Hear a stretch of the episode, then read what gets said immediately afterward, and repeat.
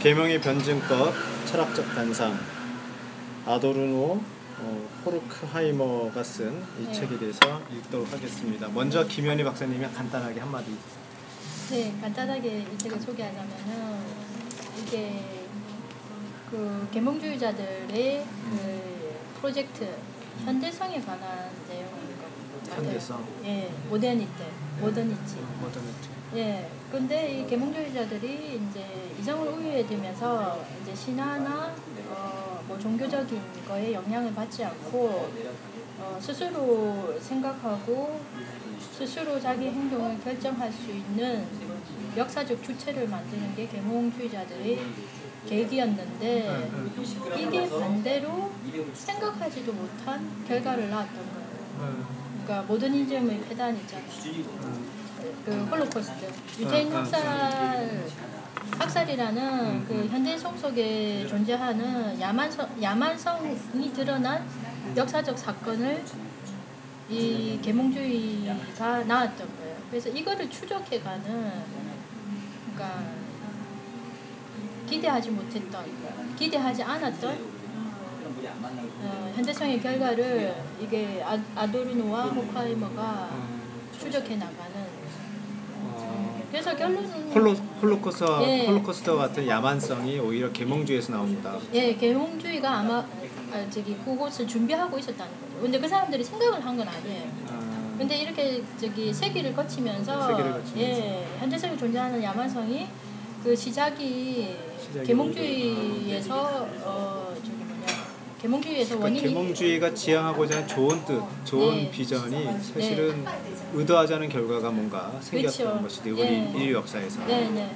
그래서 뭐 유명한 아도르 아도르노의 전원 뭐 아도르 어, 그 아슈비츠 이후에 그 예술이란 가능한가 거기에 대한 무릎을 음, 어, 역사적인 사건을 통해서 대답하고 있는 그런 작품입니다. 오케이 기대가 됩니다. 예, 그 제가 생각에는 이게 우리 21세기의 불온 서적이 아닌가. 네, 아, 그러니까 그죠?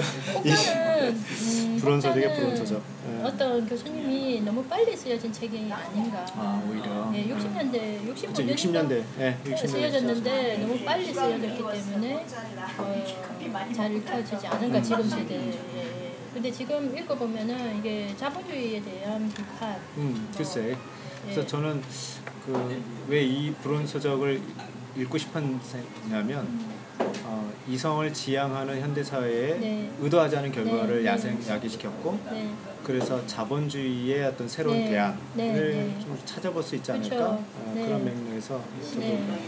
좀 기대가 됩니다. 네, 그럼 차례를 제가 먼저 한번 읽어볼게요. 네. 계몽의 변증법 차례. 어, 계몽의 개념, 네, 부연 설명 1. 오디세우스 또는 신화와 계몽. 네, 부연 설명 2. 줄리엣 또는 계몽과 도덕. 문화 산업, 대중 기만으로서의 계몽. 반유대주의적 요소들, 계몽의 한계. 스케치와 구상들. 그리고 사실의 정통함에 반대하며 그리고 두 개의 세계. 지배로 변하는 이념. 유령, 유령에 관한 이론. 네, 어쨌든 마찬가지다. 동물 심리학. 동물이 나오네. 네. 볼테리를 위하여. 분류. 눈 사태. 교통에 의한 고립. 역사 철학 비판. 휴머니티의 기념비. 범죄자의 이론. 진보의 대가. 공허한 경악. 육체에 대한 관심. 대중사회, 모순들, 개인적, 개인적인 관찰, 철학과 노동 분업, 사유, 인간과 동물, 프로파겐다, 우둔함은 어떻게 생겨나는가 이런 쪽으로. 네. 네.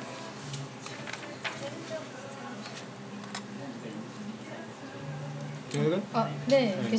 그, 이걸 어떻게 그냥 네, 개정판 선물 단락, 단락, 아니요, 그 쭉, 교수님이 쭉? 네, 개정판 일단은 선물 선물, 예. 네.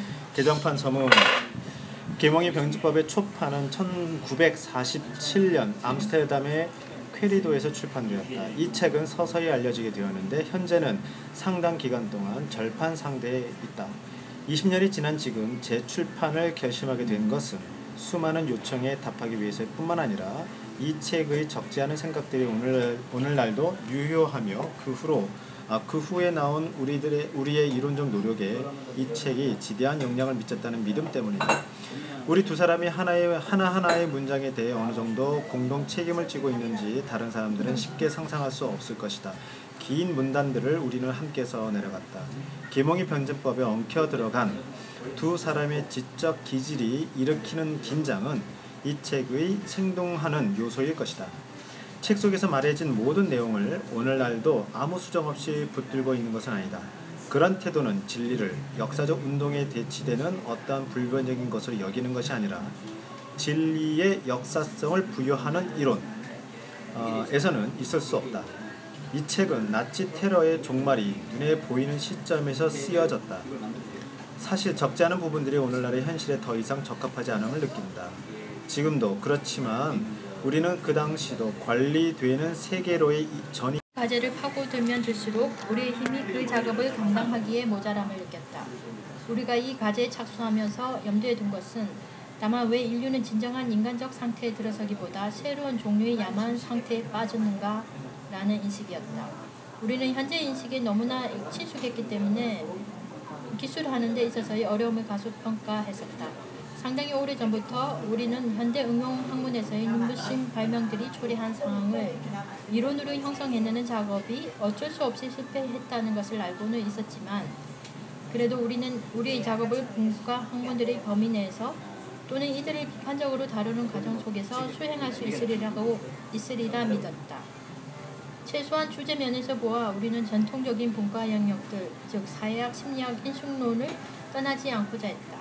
이 책에서 우리가 하나로 묶은 단상들은 그렇지만 우리가 그러한 믿음을 포기했어야만 했다는 것을 보여준다. 학문적으로 전수되어 내려온 것들을 주의 깊게 살피고 검증하는 작업이 이런 작업은 실존주의적인 정화론자들에 의해 쓸모없는 허접 쓰레기로 헛섭 쓰레기로 한정되어 망각되어지도록 요구된 부분들에 특히 해당된다. 작업이 인식의 한 계기를 이루는데 시민 문화가 붕괴되고 있는 현 상황에서는 학문 활동뿐만 아니라 학문의 의미 자체가 의미시되고 있다고 할 수 있을 것이다.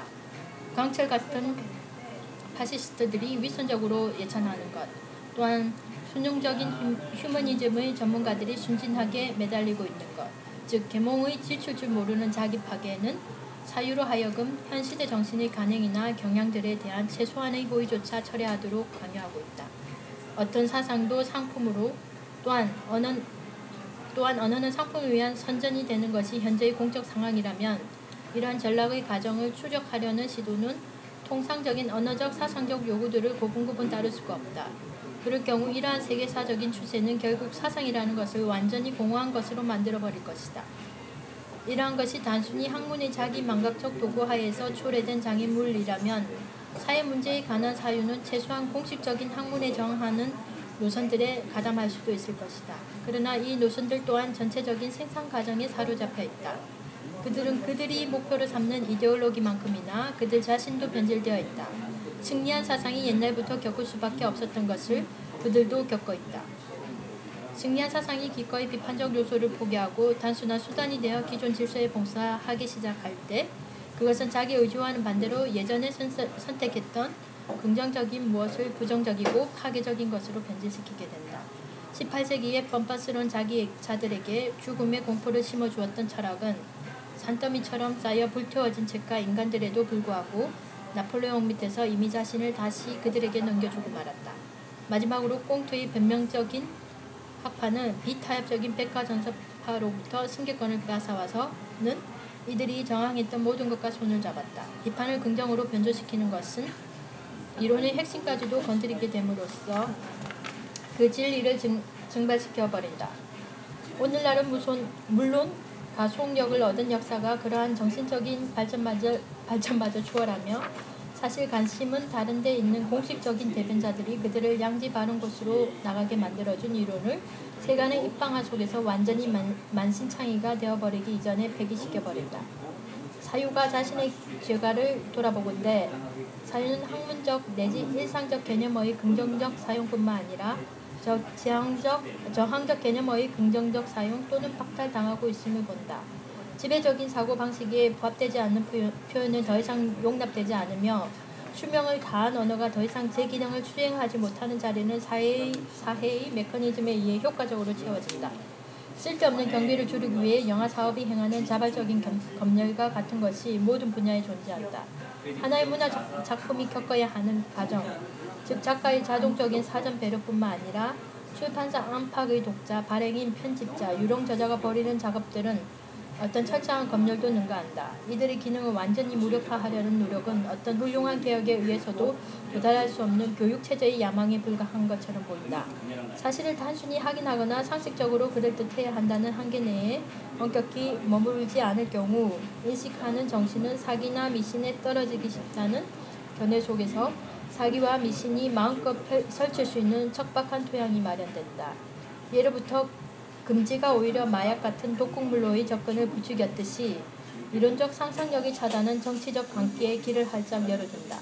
아직 인류가 그러한 광기에 떨어지지는 않았지만 인류는 내적 외적 검열의 메커니즘에 의해 저항 수단을 박탈당할 것이다. 그래요? 네. 재밌는 표현들이 많네. 네. 예. 이로써 우리의 작업이 당면하고 있는 난관은 바로 우리가 연구하고자 하는 첫 번째 대상 즉 계몽의 자기 파괴에 이미 증명된다. 네. 우리는 사회 속에서의 자유가 계명적 사유로부터 분리될 수 없다는 데에서는 아- 어떤 의심도 갖고 있지 않으며 그것은 우리의 전제를 이룬다. 아직 검증되지는 않았지만. 그러나 우리는 우리가 뒤엉켜 들어간 구체적인 역사적 성패나 사회 제도뿐만 아니라 이 계몽 개념 자체가 오늘날 도처에서 일어나고 있는 저 퇴보의 싹을 합리하고 있다는 것 또한 분명히 인식하고 있다고 믿는다. 계몽이 이러한 퇴행적 계기를 자각하지 못한다면 계몽 스스로가 자신의 운명을 돌이킬 수 없는 것으로 만들게 될 것이다. 진보의 파괴적 측면에 대한 고려가 진보의 적에게만 내, 내맡겨져 있는 상태가 지속된다면 맹목적으로 실용화된 사유는 지향시키는 힘을 잃게 될 것이며 이에 따라 진리에 대한 그의 연결끈도 상실하게 될 것이다. 테크놀로지에 의해 교육된 대주, 어, 교육된 대중으로 하여금 그 어떤 전체주의의 소나기에 떨어지도록 만들어 만드는 수수께끼 같은 경우로 집단적인 편집증과 흡- 흡사한 그들의 자기 파괴적 속성 그리고 모든 이해를 초월한 저 부조리 속에 속에서 현대의 이론적 이해가 얼마나 취약한가가 드러난다. 계몽의 신화로 퇴보하게 된 원인은 계몽의 신화로 퇴보하게 된 원인은 이러한 퇴보를 위한 고안된 민족주의적, 이교적, 이교적 또는 아, 다른 현대적 신화에서 찾을 수 있는, 있는 것이 아니라 진리에 대한 두려움 속에서 경직된 계몽 자체에서 찾을 수 있다는 것을 보여주고자 하는 이 단상들의 모음집에서 이에 대한 이해를 도모할 수 있으리라 믿는다. 계몽과 진리라는 두 개념은 정치사적 개념일 뿐 아니라 뿐만 아니라 실제적인 것이라고 할 수 있다. 계몽이 시민 사회 전체의 현실적인 운동을 개인이나 제도 속에서 구현된 이념이라는 측면에서 표현한 것이라면 진리란 이성적 의식뿐만 아니라 동시에 이성적 의식이 현실 속에서 드러난 행, 형태를 일컫는다. 현대 문명의 적자가 가지는 불안, 그것은 사실을 놓칠 것 같은 불안. 이것을 인지하려 들 경우 이 단어 자체가 과학이나 장사나 정치에서의 일반적인 쓰임에 의해 충분히 상투화되고 성장된 것이겠지만 이러한 불안은 다시 읽으면 사실을 놓칠 것 같은 불안. 이 불안은 역- 사회적 일탈에 대한 불안과 직접적으로 통일, 아, 동일한 것이다. 오늘날의 예술이나 문학이나 철학이 충족시켜야 할 투명성의 개념 또는 또한 비슷한 쓰임 방식에 의해 정의된다. 이 개념은 사실이나 지배적 사고방식의 부정적인 태도를 취하는 사상을 애매하고 까다로운 허식주의 또는 잘해야 추상적이고 시의성 없는 것이라 터부시함으로써 정신을 점점 더 깊은 어둠 속에 가두어 버린다. 구제불능의 상, 상황에서 빚어진 대표적인 현상은 달아빠진 어- 언어를 가지고 새로움을 추구하는 개혁가가 그의 진실성에도 불구하고 마모된 범주들과 함께 그 뒤에 숨어있는 사악한 철학을 취함으로 말미암아 그가 분쇄하고자 하는 기성 세력을 강화시키는 것이다. 거짓된 투명성은 신화의 다른 명칭에 불과하다. 신화는 선명하게 밝혀주는 것 같지만 사실은 어둠 속에 내버려 두는 것이다. 예로부터 신화의 특징은 싱숙성과 함께 개념화의 노고를 피하는 것이다. 오늘날 인간이 자연으로부터 이탈된, 이탈된 상태는 사회적 진보와 분리해서 생각할 수 없다. 경제적인 생산성의 증가는 한편으로는 정의로운 사회를 위한 조건을 만들어 주었지만 다른 한편으로는 기술 장치와 이를 운용하는 집단으로 하여금 국민의 나머지 부분에 대한 엄청난 우월성을 갖도록 해준다. 개인은 경제적 세력 앞에서 완전히 무력화된다. 이 세력은 자연에 대한 사회 폭력을 일찍이 예견하지 못한 정도까지 밀고 나간다. 개인은 그가 사용하는 기술 장치 앞에서 사라질 수밖에 없지만 그 대가로 이 장치에 의해 과거 어느 때보다도 많은 것을 제공받는다.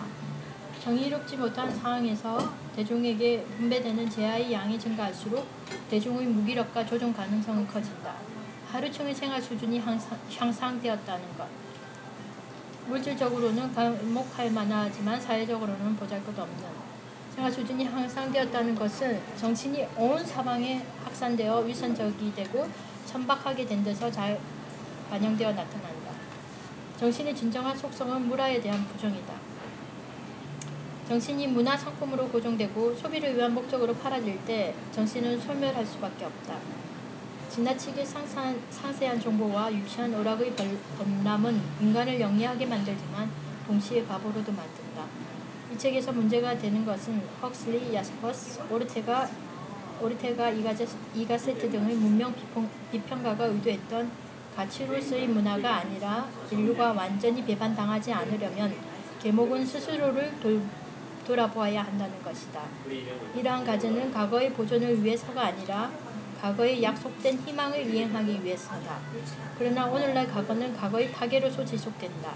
19세기에는 존경할 만한 교양이 특권이었다면 교양 없는 사람들이 그만큼 중대된 고통을 대가로 주기로 했지만 20세기에는 모든 문화적 가치를 거대한 용광로에 녹여버림으로써 그 교양은 매각되었고 그 자리에 위생적인 공장의 작업 공간이 들어섰다. 문화를 팔아치우는 것이 경제적 성공으로 하여금 정반대의 결과가 되게 하는데 기여하지는 하지만 않는다면 이러한 매각은 문화 옹호자, 옹호자들이 생각하듯 그렇게 대단한 것은 아닐지도 모른다. 현재 여건 속에서는 행복이 행복의 제아들 자체가 불행의, 불행의 요소가 되어가고 있다. 과거 시대에는 사회적 주체의 결여로 말미암아 그러한 제아의 양이 국내 경제의 공황치에는 소위 가잉 생산으로 작용했다면 오늘날 그것은 사회적 주체라는 건자에 오른 저 권력 집단의 능력에 힘입어 파시즘이라는 국제적 위험을 만들어낸다. 진보가 탭으로 전환되는 것이다. 위생적인 공장의 작업 공간 그리고 이에 속한 모든 것 또한 국민 차나 체육 공전 이런 것들이 형 이상학을 무자비하게 해체해버려 해체해 해체시켜 버린다는 것은 별 문제가 안 될지도 모르나 사회 전체로 볼때 이것들 자체가 형 이상 형 이상학이 되어 그 뒤에 실제적인 불행을 숨기고 있는 이데올로기의 장막이 되고 있다는 것은 문제가 아닐 수 없다. 이러한 문제 인식에서 이 단상들의 몸집은 출발하고 있다. 첫 번째 논문은 그 다음 논의 이론적 토대를 이루는 것으로서 합리성과 사회 현실의 뒤엉킴 그리고 이로부터 분리될 수 없는 자연과 자연 지배의 뒤엉킴에 대한 이해를 도모하고 있다. 여기서 행해진 계몽의 비판은 맹목적인 지배에 연루된 상태에서 계몽을 풀어내어줄 계몽의 긍정적 개념을 마련해 줄 것이다. 첫 번째 논문의 결정적인 부분은 크게 두 개의 명제로 요약될 수 있다. 신화는 이미 계몽이었다. 그리고 계몽은 신화로 돌아간다. 이 명제들은 두 개의 부연 설명에서 특수한 대상들을 중심으로 논의됩니다. 첫 번째 부연 설명은 시민적 서구적 문명을 대변하는 최초의 증인인 오디세이를 중심으로 신화와 계몽의 변제법을 추적한다. 그 중심에 서 있는 개념은 희생과 체념인데 이 개념들을 통해 신화적인 자연과 계몽된 자연 지배의 같은가 다름을 보여주고자 한다. 두 번째 부연 설명은 계몽의 무자비한 완성자인 칸트와 사도와 니체를 다룬다. 이 부연 설명이 보여주고 있는 것은 모두 자연적인 것, 모든 자연적인 것을 오만한 주체 밑에 굴복시키는 것이 궁극에는 맹목적인 객체성과 자연성의 지배 속에서 어떻게 정점에 이루고 있는가다. 이러한 경향은 시민적 사유의 모든 대립들, 특히 도덕적 엄격성과 절대적 무도덕성의 대립들 사이에 존재하는 차이를 없앤다. 문화사업에 관한 장은 계몽이 어떻게 이데올로기로 태보하는 것을 보여준다. 우리는 영화와 라디오에서 이러한 태보의 정형적인 표현을 발견한다. 여기서의 계몽은 무엇보다 생산과 분배에서 효 과와 테크닉을 상- 계산하는 것이다. 여기서 이데올로기로는 기존 지수와 함께 테크닉을 조종하는 권력을 신격화함으로써 본연의 사명을 수행한다. 이러한 모순을 다루면서 문화사업은 그 자신이 스스로 요청하는 것보다 좀 더 진지하게 취급된다.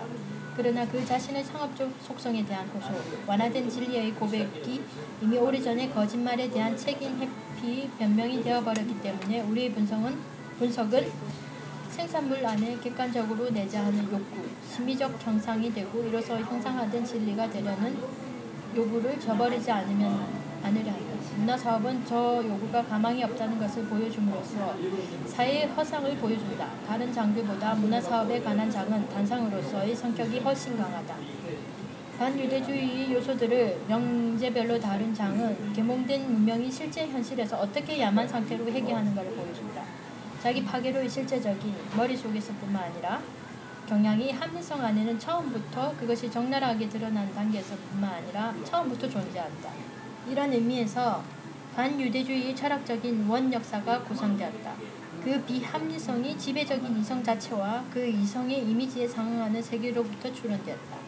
반유대주의에 관한 장은 사회연구소와 펠릭스 바일에 의해 창설되고 유지, 유지되는 연구재단, 의 경험적 연구와 직접적인, 직접적인 연관한에 있다. 어, 연구재단의 지원이 없었다면 우리 연구뿐만 아니라 히틀러에 굴하지 않고 계속 추진된 독일 이민학자들의 이론적 작업의 상당 부분이 불가능, 불가능했을 것이다. 처음에 이 처음의 세 명제는 프랑크푸르트 학파의 초창기부터 많은 학문적인 문제에 관해 공동 작업을 해온 레오 뢰벤탈과 함께 집필했다. 마지막 부분은 스케치와 구상들을 묶어놓은 것으로 일부는 앞에 논의된 논문들이 사고 범위에 속하는 것들로서 마땅한 자리를 발견하지 못한 것들이며 다른 일부는 향후에 작업할 문제들의 윤곽을 잠정, 잠정적으로 그려본 것이다. 이 부분은 변증법적 인류학과 관계된다. 이 책은 전쟁 중에 완결된 텍스트에 어떤 본질적인 변경도 가하지 않았다. 차위에 덧붙여진 것은 오직 반유대주의 요소들의 마지막 병제이다. 1947년 6월 막스 호크하이머, 테오도르 비쟁루트 아도르노. 야, 1947년 47년인데 7년이에요, 그죠? 네, 근데 제가 프랑스가 아마 그 번역본이 1960년대 나와서 아, 번역본. 프랑, 예, 프랑스 사람들은 60년대 이거를. 음, 근데 여기서 이게 아마 프랑스 번역본에서는 계몽이라는 단어보다 이게 이성 원래는 제목이 이성의 변증법이라고 음, 변증법이잖아요. 그래서 이성이라고 이상이라고요? 예, 음. 큰, 아, 큰 아, 대문자에 네, 하고 라틱, 쓰거든요. 예, 이게 독일 사람이? 예, 독일 사람이죠, 일단? 네, 호카이머와 아도르노. 엘레틱, 엘레틱, 음. 엘레틱, 엘레틱. 아프클레룸. 아프클레룸은 이성- 계몽, 계몽이라고? 계몽이에요? 어, 그럼 어. 프랑스 제목이 변증법이라고 네, 나와요? 아프클레룸. 그런가 봐요. 네, 계몽, 깨, 아프클레룸. 아, 네. 이게 원제가 계몽의 변증법인데 음. 프랑스 예, 번역본으로는 이성, 이성. 이성의 변증법. 왜냐하면은 계몽주의가 이성을 다른 우리 그 능력에 비해서 우위, 우위를 두고 있거든요. 계몽 시대에 음, 이성적인. 그렇게 얘기하니까. 음. 예, 그래서 아마 그렇게 계몽은 맞네요. 예. 재밌네. 되게 재밌는 책이고 그냥 바로 넘어갈게요. 예. 빨리 읽고 싶어. 네, 저, 아니 저도 읽었는데 아, 아 그랬어요? 아, 이제 여러 번 읽었는데 이렇게 이제 문을 쓸 때는 뽑아서 읽잖아요. 한번 쭉 아, 그치, 뽑아서 그치, 그치, 읽으니까 그치, 그치, 그치. 예. 읽고 싶은 것만 읽던. 예. 일단 오케이. 필요한 것만 쫙 네. 뽑아서 읽으니까. 그러게. 자, 21페이지 네. 이제 본론 본문부터 들어갑니다. 계몽의 개념. 네. 진보적, 진보적 사유라는 가장 포괄적인 의미에서 계몽은 예로부터 인간에게서 공포를 몰아내고 인간을 주인으로 세운다는 목표를 추구해 왔다. 그러나 완전히 계몽된 지구에는? 계몽의 프로그램은 세계의 탈마법화였다.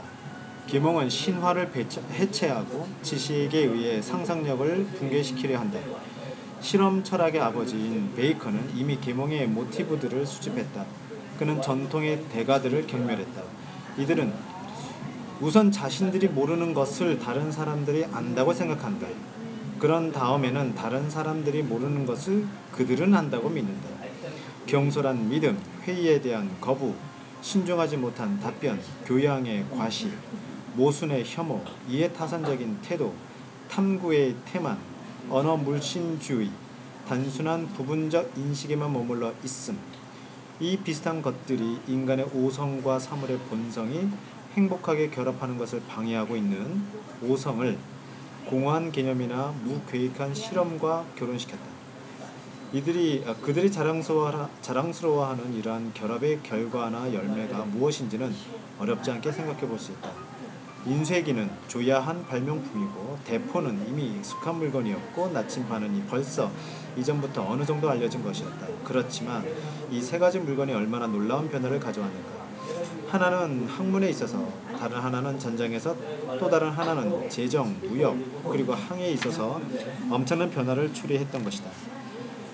이런 것들은 말하자면 소 뒷걸음치다가 건진 것들이다. 그러므로 인간의 우월성은 의심할 여지 없이 지식에 있는 것이다. 지식은 많은 것들을 자신의 내부에 간직하고 있다. 그것은 제왕들이 보화를 가지고도 살 수 없는 것, 그들의 명령에 미치지 않는 것이며 왕의 첩자들이 그에 대한 정보를 구할 수, 구할 수도 없고 항해자와 탐험가들은 그것이 생겨난 원산지의 배를 타고 갈 수도 없다. 우리는 말로만 자연을 지배할 뿐 자연의 강함 밑에서 신음하게 신음하고 있다. 그렇지만 우리가 자연의 인도를 받아 발명에 전념한다면 우리는 실제로 자연 위에 군림할 수 있을지도 모른다. 수학에 관한 지식의 결핍에도 불구하고 베이컨은 자신의 이후 자신의 이후에 올 학문 정신을 정확하게 알아맞혔다.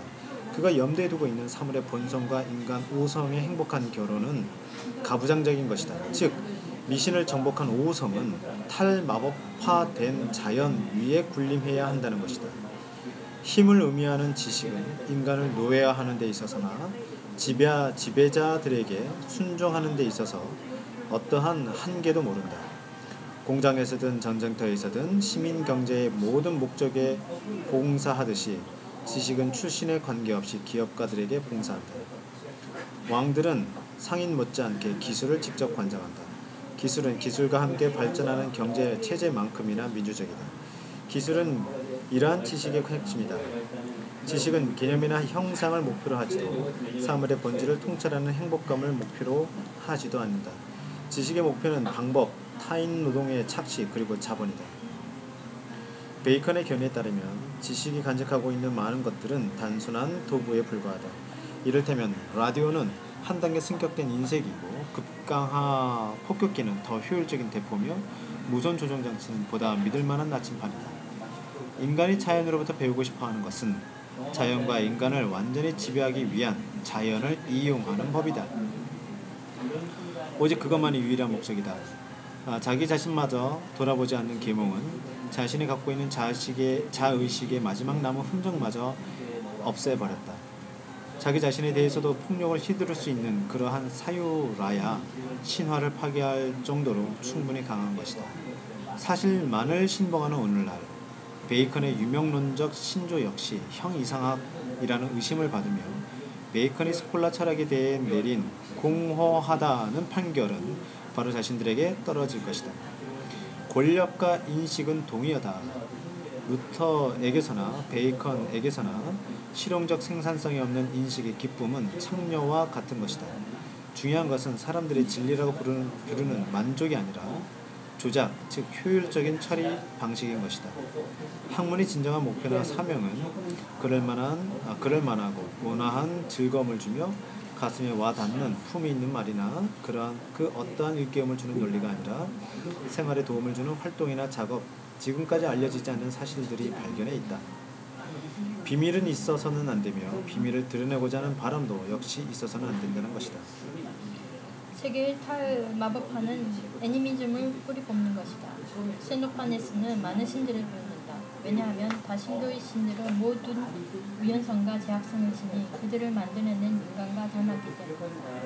또한 최근의 논리학은 언어의 의미가 새겨져 있는 단어를 위조 지폐라고 비난하면서 차라리 이러한 언어를 중립적인 계산기로 대처하는 것이 나을 것이라고 말한다. 세계는 카오스가 되고 종합은 구원이 된다. 토템 동물, 불령을 볼 수 있는 사람은 그리고 절대적 이념 사이에는 차이가 없다고 본다. 근대 과학으로 나아가는 도정에서 인간은 의미를 포기한다. 인간은 개념을 공식으로 원인을 규칙화 개연성으로 대체한다. 원인은 과학적인 비판이 자신의 척도로 사용하는 최후의 철학 개념에 지나지 않는다. 이것은 아마 철학의 낡은 이념들 중에서 이 개념만이 과학적 비판에 대해서도 창조적 원리들을 세속화하기 위한 마지막 수단으로서 자신을 내세울 수 있었기 때문이다. 실체와 질, 활동과 고통, 존재와 현 존재를 시대에 맞게 규정하는 것이 베이컨 이후로도 철학의 관심사였다면 과학은 이러한 범주들을 더 이상 필요로 하지 않는다. 이러한 범주들은 낡은 형사, 형이상학이라는 극장의 유상에 머물러 있지만 사실 형이상학의 시대에도 이미 태고적인 힘과 본질이 담긴 유품들이었다. 태고의 선사시대의 죽음은 신화 속에서 해석되게 됨에 따라 서로 뒤엉키게 되었다. 서구 철학이 영원한 자연질서를 규정하기 위해 사용했던 수단인 이 범주들은 한때 한때 오케아노스와 페르세폰의 아드, 아리아드네와 네레우스가 차지하고 있던 위치들을 표시, 표시해주고 있다. 소크라테스 이전의 우주론은, 우주론은 가독의 모습을 보여준다. 여기서 자연의 원소라고 말해진 식기, 원자, 공기, 불은 바로 신화적 세계관을 합리화, 합리화시킴으로써 얻어진 침전물이다. 물과 흙으로 창조했다는 형상, 형상들, 이집트 문명으로부터 그리스로 흘러들어온 이 형상들이 이러한 우주론에서 물알론적 원리가 되는 것처럼 신화적인 데몬이 갖는 온갖 다이성은 정신화되어 순수한 형식을 지닌 존재론적 실체가 되었다. 마침내 플라톤의 이데아에 의해 올림푸스의 가부장적인 신들마저 철학적인 로고스에 의해 파악된다. 그렇지만 계몽은 플라톤과 아리스토텔레스가 남겨놓은 형이상학의 유산 속에서 여전히 힘들을 다시 발견하면서 보편 개념의 진리 조정을 미신이라고 몰아붙인다. 계몽은 또한 보편 개념의 권위의 데몬, 이를 모방함으로써 사람들은 주술적인 의식을 통해 자연에 영향을 주려 했던 데몬에 대한 공포, 공포 를 본다. 그 때문에 이제부터 물질은 이것을 지배하는 어떤 힘이 있다거나 그 안에는 은폐된 자질이 있다는 환상 없이 지배되어야만 한다는 것이다. 계산 가능성과 유용, 성의 척도에 들어맞지 않는 것은 계몽에게는 의심스러운 것으로 여겨진다. 외부로부터의 억압이나 간섭이 없다면 계몽은 중단 없이 발전할 것이다. 그렇게 된다면 인간의 권리에 대한 계몽의 관념도 예전의 보편 개념과 다르지 않을 것이다. 계몽이 어떤 정신적 저항을 만나든 계몽은 이러한 저항을 통해 오히려 힘이 증가할 뿐이다. 그 이유는 계몽이 신화 속에조차 자기 자신을 재인식한다는 데이다. 계몽에 대한 저항이 어떤 신화에 의지하든 그 신화가 저항을 위해서는 그 자신 논, 그 자신 논, 논중적인 주장이 되지 않을 수 없다는 사실 때문에 해체적 합리성이라고 계몽을 비난하는 신화는 자신도 동일한 원리를 지니고 있음을 자인하지 않을 수 없게 된다. 계몽은 총체적인 것이다. 옛날부터 계몽은 신화의 근본 원리를 신인 동형론, 즉 주관적인 것을 자연에 투사하는 것으로 파악했다. 초자연적인 것, 즉 신령들과 어, 신령들과 데몬들은 자연 현상에 겁을 먹은 인간의 좌, 자화상이라는 것이다. 계몽에 따르면 많은 신화적 현상들은 모두 공통 분모 아래에 모일 수 있다. 즉, 그러한 현상들은 주체로 환원되는 것이다. 스핑크스의 수수께끼에 대한 오디, 오이디푸스의 대답, 답변. 그것은 인간입니다는 어, 끊임없이 반복되는 틀에 박힌 계몽의 대답이다. 어, 부연 설명 그것은 인간입니다는 일말의 객관적 의미를 담지하고 있든 우주 질서의 윤곽을 그려보는 것이든 사악한 힘들에 대한 불안을 드러내는 것이든 혹은 구원의 희망을 눈앞에 그려보는 것이든 상관없이 자, 계몽은 통일적으로 파악할 수 없는 것은 아예 존재나 사건으로 인정하지 않는다. 계몽의 이상은 세부에 이르기까지 모든 것을 도출해낼 수 있는 체계다. 계몽이 합리주의적인 형, 형태를 취하든 경험주의적인 형태를 취하든 이 점에서는 구별되지 않는다. 개개의 학파들의 기본적인 공리들을 어떻게 해석하든 통일성을 추구하는 학문의 구조는 언제나 동일한 것이었다. 라이프, 라이프니츠의 보편학이 불연속성에 대해 적대적이듯 보편과학에 대한 베이컨의 요구는 어, 결합될 수 없는 것에 대해 어, 적대적이었다. 형상들의 다양성은 위치와 배열로, 역사는 사실성으로, 사물은 질료로 환원된다. 베이컨에 따르면 최상의 원리와 개별 관찰에서 얻어진 명제들 사이에는 명확한 논리적 연관성이 존재한다고 한다. 드 메스트르트, 메스, 메스트르는 베이컨이 등급의 우상 을 지니고 있다고 조소, 조소한다. 형식 논리학은 통일시키기, 통일시키기를 위한 최고의 학습장이었다. 형식 논리학은 계몽가들에게 세계의 계산 가능성이라는 도식을 제시했다. 플라톤의 마지막 저작들에서 이데아의 이데아화와 어, 숫자의 신비스러운 동일시는 모든 탈신화와 염원하고 있는 것을 표현한 것이다. 그래서 숫자는 계몽의 경전이 되었다. 이와 똑같은 동일시가 시민적인 정의나 상품 교환도 지배한다. 동일하지 않는 않은 것을 동일한 것에 더하면 동일하지 않는 것이 나온다는 규칙은 사회적 정의에 있어서나 수학에 있어서나 기본 원리가 아닌가. 또한 상호적인 정의와 균등화하는 정의 그리고 기하학적 비례와 산술적 비례 이 양자는 진정으로 일치한다고 볼 수 있지 않을까. 시민사회는 등가 원칙에 의해 지배된다. 시민사회는 동일하지 않는 것을 추상적인 크기로 환산함으로써 비교 가능한 것으로 만든다. 계몽에게는 숫자로 환원될 수 없는 것, 나아가 결국 결국에는 하나로 될 될수 없는 것이 가상으로 여겨진다. 그래서 근대 실증주의는 이런 것들을 문학의 영역으로 추방해 버린다. 그렇지. 당일성은 아, 파르메니데스로부터 러셀에 이르기까지 기본 명제가 된다. 줄기차게 고수되고 있는 것은 신들과 질의 파괴다. 그러나 계몽의 제물이 된 신화 자체도 이미 계몽의 산물이었다. 이라는 사건을 과학적으로 계산함으로써 이라는 사건이 신화로 정착되는 과정 속에서 생기는 재반 정황에 대한 고려가 제거된다. 신화는 보고하고 이름 붙이고 근원을 말하지만 이로써 기술하고 적정하고 설명하는 것이다. 신화의 수집과 체력은 이러한 경영을 더욱 강화한다. 신하들은 일찍이 보고에서 출발하여 가르침이 되었던 것이다.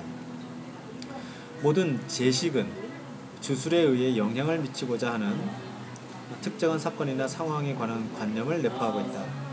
제식이 포함된 이러한 이론적 요소는 제 민족이 가지고 있는 서사시의 가장 초기 단계의 독립적인 것으로 자리화한다. 비극 작가들의 눈에 비치, 어, 포착된 신하들에게는 신하들에는 훗날 베이컨이 열렬히 목표로 삼고 있는 어, 훈육과 힘이 이미 들어있다. 지방신들과 데몬들 대신에 하늘과 하늘의 위계 질서가 지적 사람들과 주술사의 초혼례 대신에 정교하게 등급, 등급이 매겨진 재물과 명령에 따라 움직이는 노예들의 노동이 등장했다. 올림포스의 신들은 더 이상 직접 원초적인 힘들과 일치하지 일치하지는 일치하는 것이 아니라 이런 것들에 의미를 부여하는 존재다. 호모에 있어서 제우스는 낮의 하늘을 관장하고 아폴로는 태양을 지배하며 헬리오스와 에오스는 이미 알고, 알레고리적인 기능으로 넘어간다. 신들은 소재들의 총합, 총합이지 소재 자체는 아닌 것이다. 존재는 이미 로고스와 바깥에 있는 사물과 생명체 전체의 덩어리로 나누어진다. 삶이라는 고유한 현존재와 실제, 현존재, 다자인과 실제, 어, 레알리테트를 나누는 하나의 구별만 남고 나머지 모든 구별은 제거된다. 차이가 고려되지 않을 때 세계는 인간에게 종속되게 된다. 이 점에서 유대인의 창세기와 올림포스의 종교는 일치한다. 고로 바다의 고기와 공중의 새와 가축과 온 땅과 땅에 기는 모든 것을 다스리게 하자 하시고 오 제우스여 아버지 제우스여 하늘의 통치권은 당신에게 있나이다. 당신은 악한 것이든 정직한 것이든 인간의 소행을 그리고 심지어 동물의 방자함도 굽어보십시오. 아, 굽어보십니다. 당신은 만사가 잘 돌아가는지 염려하십니다. 한 사람이 회개하면 다른 사람도 따라한다는 것이 그러하다 그러나 한 사람이 잠시 빠져나가 신들이 내리는 재앙의 위협이 그에게 미치지 못한다 하더라도 결국에 가서는 그 재앙에 어김없이 떨어진다. 그러므로 죄 없는 자들은 그의 자녀나 후손을 통해서라도 자신의 행위를 회개해야 한다. 신 앞에서는 온전히 무릎을 꿇는 자만이 살아남을 수 있다는 것이다. 주체의 각성이 지불해야 하는 대가는 모든 관계의 원리인 힘을 인정하는 것이다. 이런 통일적 이성을 세우는 대신에 신과 인간을 분리하는 것은 호모에 대한 최초의 비판 이래 이성이 단호하게 지적하듯 부적절하다는 판결을 받는다. 자연의 통치자로서 창조주 신과 세계화하는 정신은 일치한다. 인간의 신과 닮았다는 것은 피조물 위에 군림하는 인간의 지고성, 주인의 당당한 눈매 그리고 명령에 있다. 신화는 대몽으로 넘어가며 자연은 단순한 객체의 주의로 떨어진다. 인간이 자신의 힘을 증가시키기 위해 치르는 대가는 힘이 행사되는 대상으로부터의 소외다. 계몽이 사물에 대해 취하는 행태는 독재자가 인간들에 대해 취하는 행태와, 행태와 같다. 독재자는 인간들을 조종할 수 있는 한 인간들을 한다. 과학적인 인간은 그가 사물을 만들 수 있는 한 사물들을 한다. 이를 통해 즉자적인 사물은 인간을 위한 사물이 된다. 이러한 변화 속에서도 사물은 언제나 동일한 것, 저 지배의 대상이라는 데에 그 본질이 있는 것이다. 이러한 동일성이 자연의 통일성을 구성한다. 자연의 통일성은 주체의 통일성과 마찬가지로 주술적인 접신의 존재 조건은 아니었다. 무당의 의식은 바람, 비, 뱀, 병자 속의 마귀에게로 향한다. 소재나 견본으로 향하지 않는다. 주술을 행하는 것은 동일한 훈령이 아니다. 그는 여러 귀신과 흡사한 모습을 한 탈을 바로바로 바꿨었다. 원색적인 비진리인 주술 속에서도 지배는 부인되지 않지만 여기서의 지배는 그 자체가 순수한 진리로 탈바꿈해 세계를 자신의 발밑에 굴복시켜 파괴시키려 하지는 않는다. 마귀들을 놀라게 하거나 무마하기 위해 무당은 마귀와 유사해지려 한다. 즉 무당은 스스로가 무섭게 또는 부드럽게 행동하는 것이다. 그 임무는 반복하는 것이기, 것이기는 하지만 아직은 문화인. 문화인에게는 보잘것없는 상향터가 통일된 우주로 약탈 가능한 모든 것의 통째로 응축된다. 문화인처럼 자신을 보이지 않는 힘과 닮은 모습이라고 생각하지는. 이러한 닮은 모습에 의해 비로소 인간은 다른 것에 동일화되면서 자신을 잃어버리는 것이 아니라 자아라는 낭복 불락의 탈을 확고하게 소유하게 되는 자기 동일성을 획득한다. 충만된 질이 굴복하는 것이 바로 이 정신의 동일성과 그 파트너인 자는 자연의 동일성 때문이다. 질을 상실한 자연은 양에 의해 분할된 혼란스러운 단순한 소재로 격화되고 전능한 자아는 단순한 가짐, 즉 추상적인 동일성이 된다. 주술에는 특수한 대표 가능성이 있다. 적의 창이나 머리카락, 이름에 가해진 위에는 동시에 그 인물 자체에 대한 가해이며 희생 제물은 신을 대신해서 도살되는 것이다. 희생 제물에 의한 대속은 담론적인 논리로 한 걸음 진전하는 것을 의미한다. 딸을 대신해서 바쳐진 암사슴이나 첫 아들을 대신해서 바쳐진 양은 개체로서의 고유한 질을 갖고 있기는 하지만 그들은 이미 자신의 속한 유를 대신하는 것이다. 그들은 임의적인 견본인 것이다. 그렇기는 하지만 희생제의가 일어나는 지금 여기 거룩한가? 선택된 자의 일회성은 대속하는 재물을 임의적인 견본과 엄격히 구별시키는 것으로서 견본은 교환 속에서 교환될 수 없는 것이 되는 것이다. 과학은 이러한 메커니즘에 종집을 짓는다. 과학에는 특수한 대표 가능성이 없다. 희생 재물이 없으면 신도 없는 것이다. 대표 가능성은 보편적인 대처 가능성으로 바뀐다. 원자는 물질의 대표로서가 아니라 물질의 견본으로서 쪼개진 것이다. 실험실의 열정에 의해 희생, 희생당한 토끼는 대속하는 재물이 아니라 단순한 견본으로 지급된 것이다. 기능적인 과학에서는 차이가 대단히 유동적이어서 모든 것이 하나의 물질로 뭉그려질 수 있기 때문에 과학의 대상은 하서가 될 수밖에 없다면 하나를 다른 하나와 유사하게 만드는 예전의 경직된 제식은 오히려 유연성이 있어 보인다. 주술의 세계는 언어 형태에서조차 그 흔적이 사라진 차이를 아직도 간직하고 있다. 우리의 존재자 사이의 다양한 유사성은 추방되고 그 대신에 의미 부여하는 주체와 의미 없는 대상 간의 관계, 합리적 의미와 유연한 의미 담지자 간의 관계가 나타난다면 주술의 단계에서 꿈과 형상은 사물의 단순한 기호가 아니라 유사성과 이름에 의해 사물과 직접 결합한다. 그 관계는 의도와 관계가 아니라 친숙성의 관계다. 주술은 학문처럼 목적성을 가지나 그 목적의 개체에 대한 진보된 거래가 아닌 미메, 통하, 통해 추구한다. 주술은 노이로제 한 잔처럼 자기 탓으로 돌리는 원시인의 사유적 정능성 위에서 생겨난 것이 아니라 아니다. 현실에 비해 영혼의 흐름을 가대평가하는 것은 사유와 현실의 격렬한 분리가 아직 일어나지 않은 곳에서 있을 수 없다. 프로이트가 시대착오적으로 주술에 부여한 세계 지배의 가능성에 대한 흔들리지 않는 신뢰는 좀 더 노련한 과학을 수단으로 한 실제적인 세계 지배에 걸맞 세계 지배에 걸 맞는다.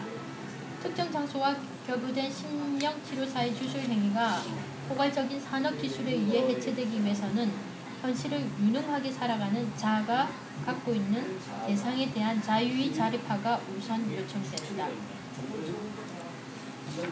그 앞에 네. 33페이지에 그 미메스, 어, 미메시스. 이- 미메시스에 대한 글함을 읽고 마무리 좀 하고 네. 싶은데요. 예. 어, 미메시스 모방이라고 번역되기도 하는 이 미메시스는 플라톤 아리스토텔레스 이래 문학과 예술 논의에서 결정적 위치를 차지하는 개념이지만 아도르노의 경우 여기에서도 근본적인 개념의 확장이 일어난다. 전통적인 예술 이론에서 미메시스 개념은 예술가의 창작 원리에만 관여한다.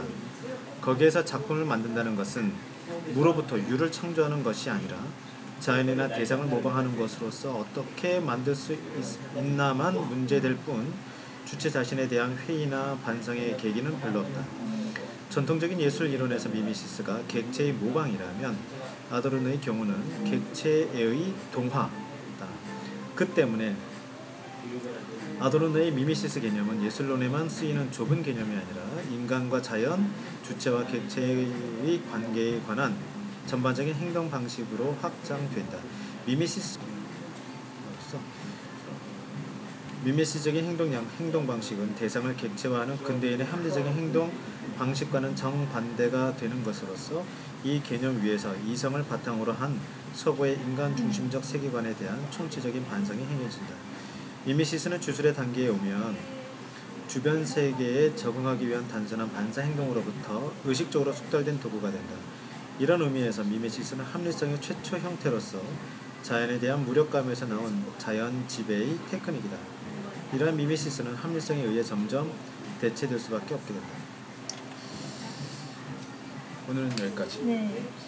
되게 지금 중요한 게 말들이 많이 나오는데 네. 31페이지 음. 이게 어떻게 계몽의 변증법이 자기 정체성과 관련이 있는가에 대한 자기 정체성. 예, 이 충만된 질이 굴복하는 것은 바로 이 정신의 동일성과 그 파트너의 자연, 자연의 동일성 때문이다 하면서 위에 자아라는 난공 불락의 탈을 확고하게 소유하게 되는 자기 동일성을 획득한다. 그래요.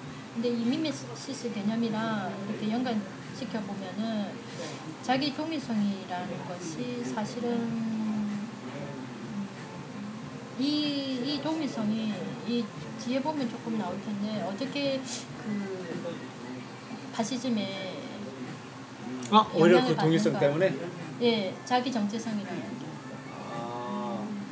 아, 그 그러니까 근데 자기 정 자기 동일성을 하는 예. 것이 계몽주의의 반대되는 걸 예, 자기 주, 거잖아요. 예, 정체성이라는 게 아이덴티라는 게 예. 어떻게 파시즘하고 연관이 되는가가 이게 쭉 나와요. 나와요? 예. 그래서 이 미메시스 개념이라는 게 아도르노가 자기 약간 자기 동일성을 파괴하는 개념일 수도 있겠다는 생각이 미메시스의 아, 개념을. 읽으면서 그러니까 어디 어디 나오지 그러니까- 않았나? 그러니까 그 계몽이라는 것은 네. 동일 동일시하지 네. 않는다. 그런 거 자기 아니에요? 동일성, 그러니까, 그러니까 계몽이라는 객체와 것은- 동일시하지 않는다는 건데. 그게 계몽이잖아요. 예. 근데 이게 어떤 식으로 도구화돼서 전체주의의 영향을 받는가가 이렇게 읽어보면 나와요. 아, 오히려 네, 오히려 네. 그러니까 그러니까- 객체와 사물과 나는 이제 개- 예. 따로따로 다 객체에서 이해하고 예, 하면서 그러니까 과학적으로 예. 해석하고 이런 것이 이제 계몽주의였어요. 지금 이거 네. 주술 마법에 대한 거 나오잖아요. 예. 그러니까 이게 자기 자신이 아닌 다른 무엇이 될 수가 없는 거예요. 자기 정체성이라는 게. 근데 사실은 그래서 어, 공감 능력이 떨어지는 요즘 세대 있잖아요. 그것도 마찬가지죠. 다른 사람이 될 수가 없는. 근데 사실은 내가 자기 정체성이라는 게 성립이 안 된다고 그래요. 왜냐면은 그 유명한 말이 있는데 흐르는 강물에 두번 아, 몸을 쓰실 수 네. 없다거든요. 그런 것처럼 계속 연 예, 인간이라는 게 계속 변화하는 존재인데 어떻게 내가 내가 통일된 존재고 동일한 존재냐? 그 얘기하고 좀 다른 얘기인가 아닌가? 아니요, 지금 제 아, 그러니까 예. 자기 정체성을 과연 찾을 수 있느냐 자기 정체성이라는 것 찾을 수 없다 왜냐하면 계속 예, 상호작용하기 예, 때문에 예, 예. 그런다는 그러니까 그 상호작용.